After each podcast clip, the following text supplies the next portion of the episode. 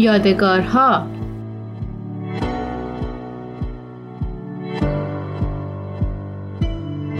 درود میگم به شما همراه‌های همیشگی.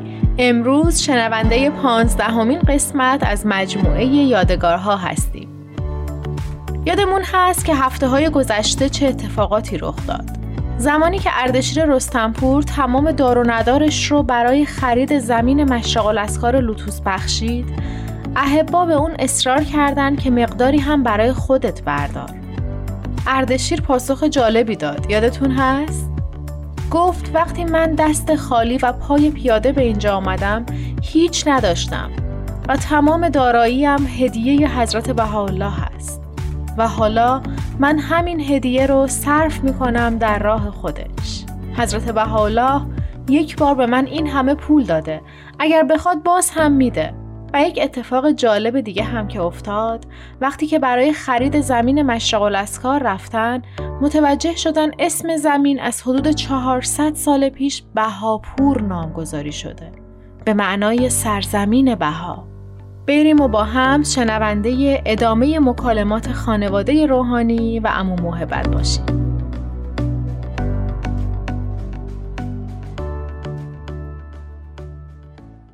پوریا در حالی که یک قاچ کوچیک هندونه برمی داشت گفت چقدر جالب، با این حساب زمین مشرق الاسکار هند 400 سال قبل توسط حضرت بهاءالله انتخاب شده بوده و حتی اسمش رو هم بهاپور گذاشته بودن. بابا ادامه داد و اردشیر رستمپور اونم انتخاب شده بود. روزگار اون رو از یزد به هند فرستاده بود تا با قلب بخشنده و دارایی های پاکش برکتی برای خرید زمین مشرق الاسکار هند باشه. مامان همینطور که یک برش هندونه رو برای عمو می‌برد گفت ممنون از آریا که این ماجرا رو برامون تعریف کرد و البته ممنون از عمو موحبت عزیز که واسه آریا تعریفش کردن. چشمای سبز رنگ عمو دوباره می‌درخشید. با دست‌های لرزان بشقاب رو گرفت و گفت اراده خداوند وقتی به یک موضوع تعلق می‌گیره خودش اسباب لازم برای اون رو فراهم می‌کنه، چه اسباب مادی و چه معنوی. بابا با لبخند گفت یاد یه چیزی افتادم. راستش آریا دنبال این بود که بدونه که آب لازم برای آبیاری باغ‌های مقام اعلی از کجا تامین میشه، چون همونطور که میدونید در اون منطقه آب کافی وجود نداره و معمولاً خشکسالی باعث میشه که آبیاری درختان و باغ‌ها در اولویت کمتری نسبت به نیازهای انسان‌ها قرار بگیره، در حالی که باغ‌های بهایی همیشه سرسبز هستن. من در این باره یه نطق از آقای صهبا رو گوش کردم که خیلی جالب بود و به این موضوع هم مرتبط هست. آریا با هیجان گفت منتظریم بابا جون.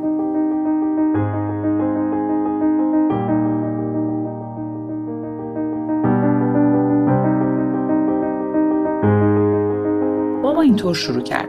میدونید که باغ‌های وسیعی مثل باغ‌های هول مقام اعلی برای سرسبز بودن و جلوه خاصی که باید داشته باشن احتیاج به آبیاری مداوم دارن، اما همچین حجم آبی همینطوری از طرف دولت در اختیار جامعه بهایی قرار نمی گرفت، چون حجم آب در اون منطقه بسیار کم بود و معمولاً با شروع خشکسالی دولت سهمیه آب باغ‌ها رو کم و گاهی قطع می کرد و مردم عادت داشتن که گاهی باغ‌هاشون خشک بشه و سالها بعد دوباره هر وقت بارندگی مناسب بود درخت‌ها و گل‌های زیبا رو پرورش بدن. اما مگه میشد همچین کاری رو برای باغ‌های مقام اعلی انجام داد؟ مثلا آیا میشد بگیم که امسال آب کمه، باغ‌ها رو خشک کنیم و بعد دوباره طی سال‌های آینده درخت‌ها و گل‌ها رو از نو بکاریم؟ این موضوع همیشه مورد توجه آقای صهبا بود، تا اینکه یک روز دکتر راسخ یک مطلبی از خاطرات یکی از احبا موقع تشرف به حضور حضرت عبدالبهاء رو برای ایشون ارسال می‌کنه. توی اون خاطره اینطور بیان شده بود که وقتی در حضور حضرت عبدالبها مشرف بودند، صحبت از آینده کوه کرمل و مقام اعلی به میون میاد و ناگهان حضرت عبدالبها از جا بلند میشن و با اشتیاق تمام شروع به توصیف مناظر کوه کرمل و مقام اعلی در آینده میکنن، در مورد ساختمان مقام اعلی، در مورد گلها و گیاهان زیبا و حتی در مورد فواره ها و فضای روحانی عمیقی که در اون اطراف حکم فرما خواهد شد. آنچنان توصیف‌های حضرت عبدالبها دقیق و هیجان‌آور بوده که گویی ایشون در همون لحظات داشتن آینده پرشکوه این کوه رو در مقابل چشمای خودشون می‌دیدن. درست در همین لحظات به مورد بسیار جالب اشاره می‌کنن. آریا کمی به جلو متمایل شد و با دقت بیشتری گوشهاش رو تیز کرد. بابا ادامه داد: می‌فرمایند در کوه کرمل منبع آب زیرزمینی وجود داره که در آینده کشف خواهد شد و آب لازم برای نگهداری و حفظ این مکان روحانی رو تأمین خواهد کرد. خلاصه جناب صهبا این مطلب رو میخونن و با خودشون میگن کسی چه میدونه، شاید اون آینده‌ای که حضرت عبدالبهاء بهش اشاره میکنن همین الان باشه. با این فکر میرن سراغ یکی از شرکت‌های مهم آب که در اون منطقه در زمینه پیدا کردن منابع زیرزمینی آب فعالیت میکرده و همزمان یک پروفسور خبره در این زمینه رو استخدام میکنن تا روند انجام کار رو تسریع کنه.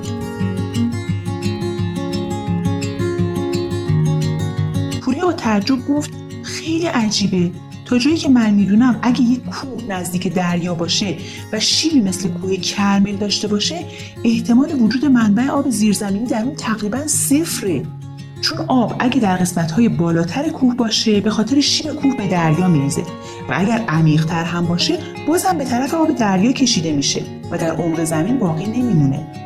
بابا با خنده گفت: این دقیقاً همون مطلبی بود که اون شرکت و آقای پروفسور هر دو با اطمینان به آقای صهبا گفتن، اینکه با توجه به شرایط کوه کرمل امکان نداره منبع آبی در اون مکان وجود داشته باشه. پوریا با تردید پرسید: اما حضرت عبدالبها فرموده بودن که این منبع در کوه کرمل وجود داره و بعدها کشف میشه.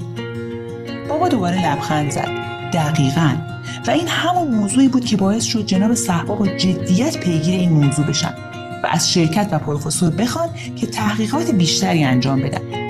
با دیدن این جدیت در وجود آقای صهبا، مسئولین آن منطقه میگن که فقط یک احتمال خیلی نادر وجود داره و اون اینه که ممکنه زلزله‌ای که سالها قبل در کوه کرمل اومده لایه‌های زمین رو جابجا کرده باشه و این موضوع آبی رو که در کوه کرمل جمع می‌شده پشت یک لایه سخت حبس کرده باشه.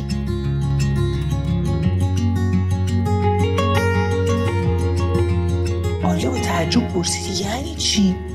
پوریا توضیح داد: من میدونم چی میگید بابا. ببین آریا، لایه‌های زمین یکی در میون سخت و نرم هستن. یه لایه سخت، یه لایه نرم و دوباره یه لایه سخت و یه لایه نرم دیگه. آب از لایه‌های نرم عبور میکنه، اما از لایه‌های سخت نه. حالا اگه یه زلزله باعث بشه پوسته زمین بشکنه، گاهی ممکنه لایه‌ها جابجا بشن و یه لایه سخت مقابل یه لایه نرم قرار بگیره. اینطوری آبی که در لایه نرم وجود داره نمیتونه از لایه سخت عبور کنه و به دریا بریزه، بنابراین همونجا میمونه و به مرور طی بارندگی‌ها پر و پرتر میشه. بابا ادامه داد: با مطرح شدن این احتمال و پیگیری آقای صهبا، اجازه حفر یک چاه در کوه کرمل به ایشون داده شد که ببینن آیا این فرضیه درسته یا نه. آریا با هیجان پرسید: و درست بود؟ بابا خندید: بله، یه سفره آب زیرزمینی بزرگ دقیقاً توی کوه کرمل قرار داشت. انگار یه منبع آب بزرگ برای آبیاری مقام اعلی از سالها قبل آماده شده بود. مامان ابروهاشو بالا برد و گفت: مرحبا به جدیت و ایمان آقای صهبا. آریا در حالی که دستهاش رو به نشونه پیروزی بالا می برد گفت: و اینطوری بود که آب لازم برای باغ‌ها تأمین شد. بابا گفت: متاسفانه هنوز این اتفاق نیفتاده بود. توی اون منطقه به خاطر کمبود آب همه منابع آب متعلق به دولته، بنابراین اگرچه این سفره آب زیرزمینی در زمین‌های متعلق به جامعه بهایی پیدا شده بود، اما حق استفاده از اون مال دولت بود و بدون حکم دولتی هم حق استفاده از آب وجود نداشت. آریا پرسید: ای وای، حالا باید چی کار میکردن؟ اما با لبخند همیشگی گفت: من مطمئنم اون کسی که منبع آب رو واسه باغ‌های مقام اعلی اونجا گذاشته خودش میدونسته چطوری این مشکل رو حل کنه. بابا ادامه داد: همینطوره که عمو محبت میگن. درست توی همون زمان پروفسوری که آقای صهبا برای این کار استخدام کرده بودن از طرف دولت مسئول توزیع آب‌های منطقه شد. آقای صهبا برای درخواست استفاده از آب سراغ اون رفتن. اون گفت: من شاهد بودم که شما چطور مدت‌های موضوع رو پیگیری کردید. وقتی همه ما میگفتیم که امکان نداره آبی در اون منطقه وجود داشته باشه، شما با اطمینان و جدیت اصرار داشتید که این موضوع حتما صحت داره. اگه پیگیری‌های شما نبود، این منبع آب اصلاً کشف نمی‌شد. من فکر می‌کنم این منبع متعلق به باغ‌های بهاییه و بنابراین اجازه استفاده از اون سفره آب زیرزمینی رو برای باغ‌های کوه کرمل صادر می‌کنم. پوریا گفت خیلی جالبه. چرا آقای صهبا میون اون همه متخصص در زمینه آب این پروفسور رو انتخاب می‌کنن و چرا میون اون همه آدم این آدم به عنوان مسئول توزیع آب منطقه انتخاب میشه؟ اگه کسی دیگه ای مسئول این کار بود و در جریان تلاش‌های آقای صهبا و پیگیری‌هاشون نبود، اجازه استفاده از آب رو هم به ایشون نمیداد. واقعا جالب به نظر میرسه که درست تو اون موقعیت اون پروفسور مسئول توزیع آب‌های منطقه بشه.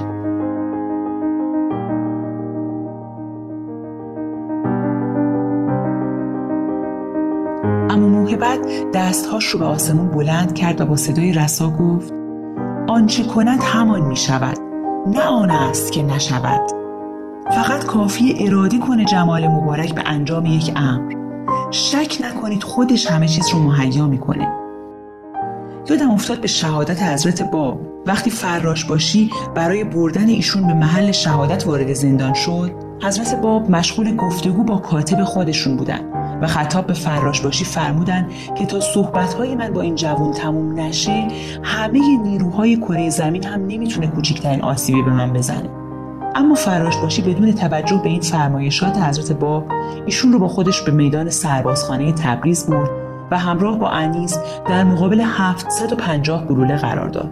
اون وقت چی شد؟ وقتی قمار و دود ناشی از شلیک گلوله‌ها فرو نشست، همه در کمال حیرت انیس رو دیدن که سالم و سرحال بدون هیچ خراشی ایستاده و حضرت باب هم نیستن.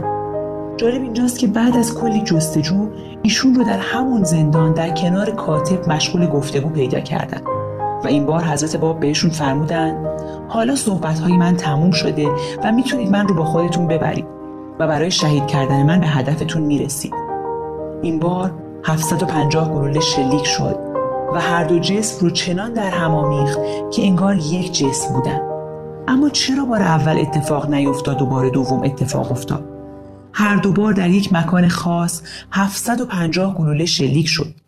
یک بار اراده الهی بر این نبود که شهادت واقع بشه و بار دوم اراده الهی بر این موضوع تعلق گرفته بود. و حالا همون حضرت باب درباره محل دفن خودش فرموده که غرق نوره. حضرت بهاولا از عظمت و جلال اون مکان صحبت کردند و حضرت عبدالبهاء با جزئیات بیشتری توصیفش کردند. خواست خداوند بر ایجاد اون بوده و هست. کی میتونه جلوش رو بگیره؟ اگه آب لازم داشته باشه مهیا میشه. اگه مجوز ساختی بخواد خودش فراهمش میکنه و اگه مشکلی سر راهش باشه خودش اون مشکل رو رفع میکنه.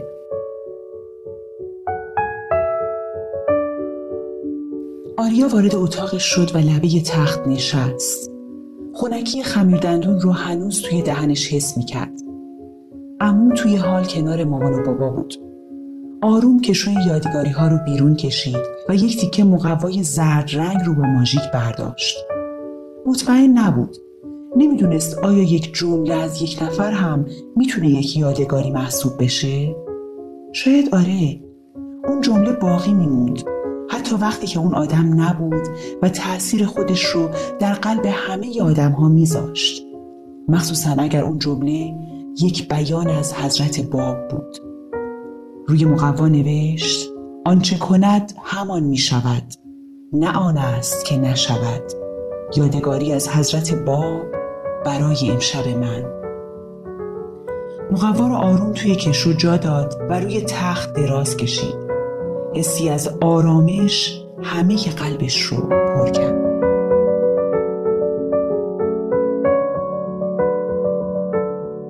جمله عمو محبت تو قلب و فکرم نقش بست. اون جایی که گفتن اراده خداوند وقتی به یک موضوع تعلق میگیره خودش اسبابش رو فراهم میکنه، چه مادی و چه معنوی. و همینطور اونجایی که دستهاشون رو به سمت آسمان بلند کرده بودن و این یادگاری دلنشین از حضرت باب رو خوندن. آنچه کند همان می شود، نه آن است که نشود. اطمینان کنیم به فضل و بخشش خداوند و حضور پررنگش تو زندگیامون در هر لحظه.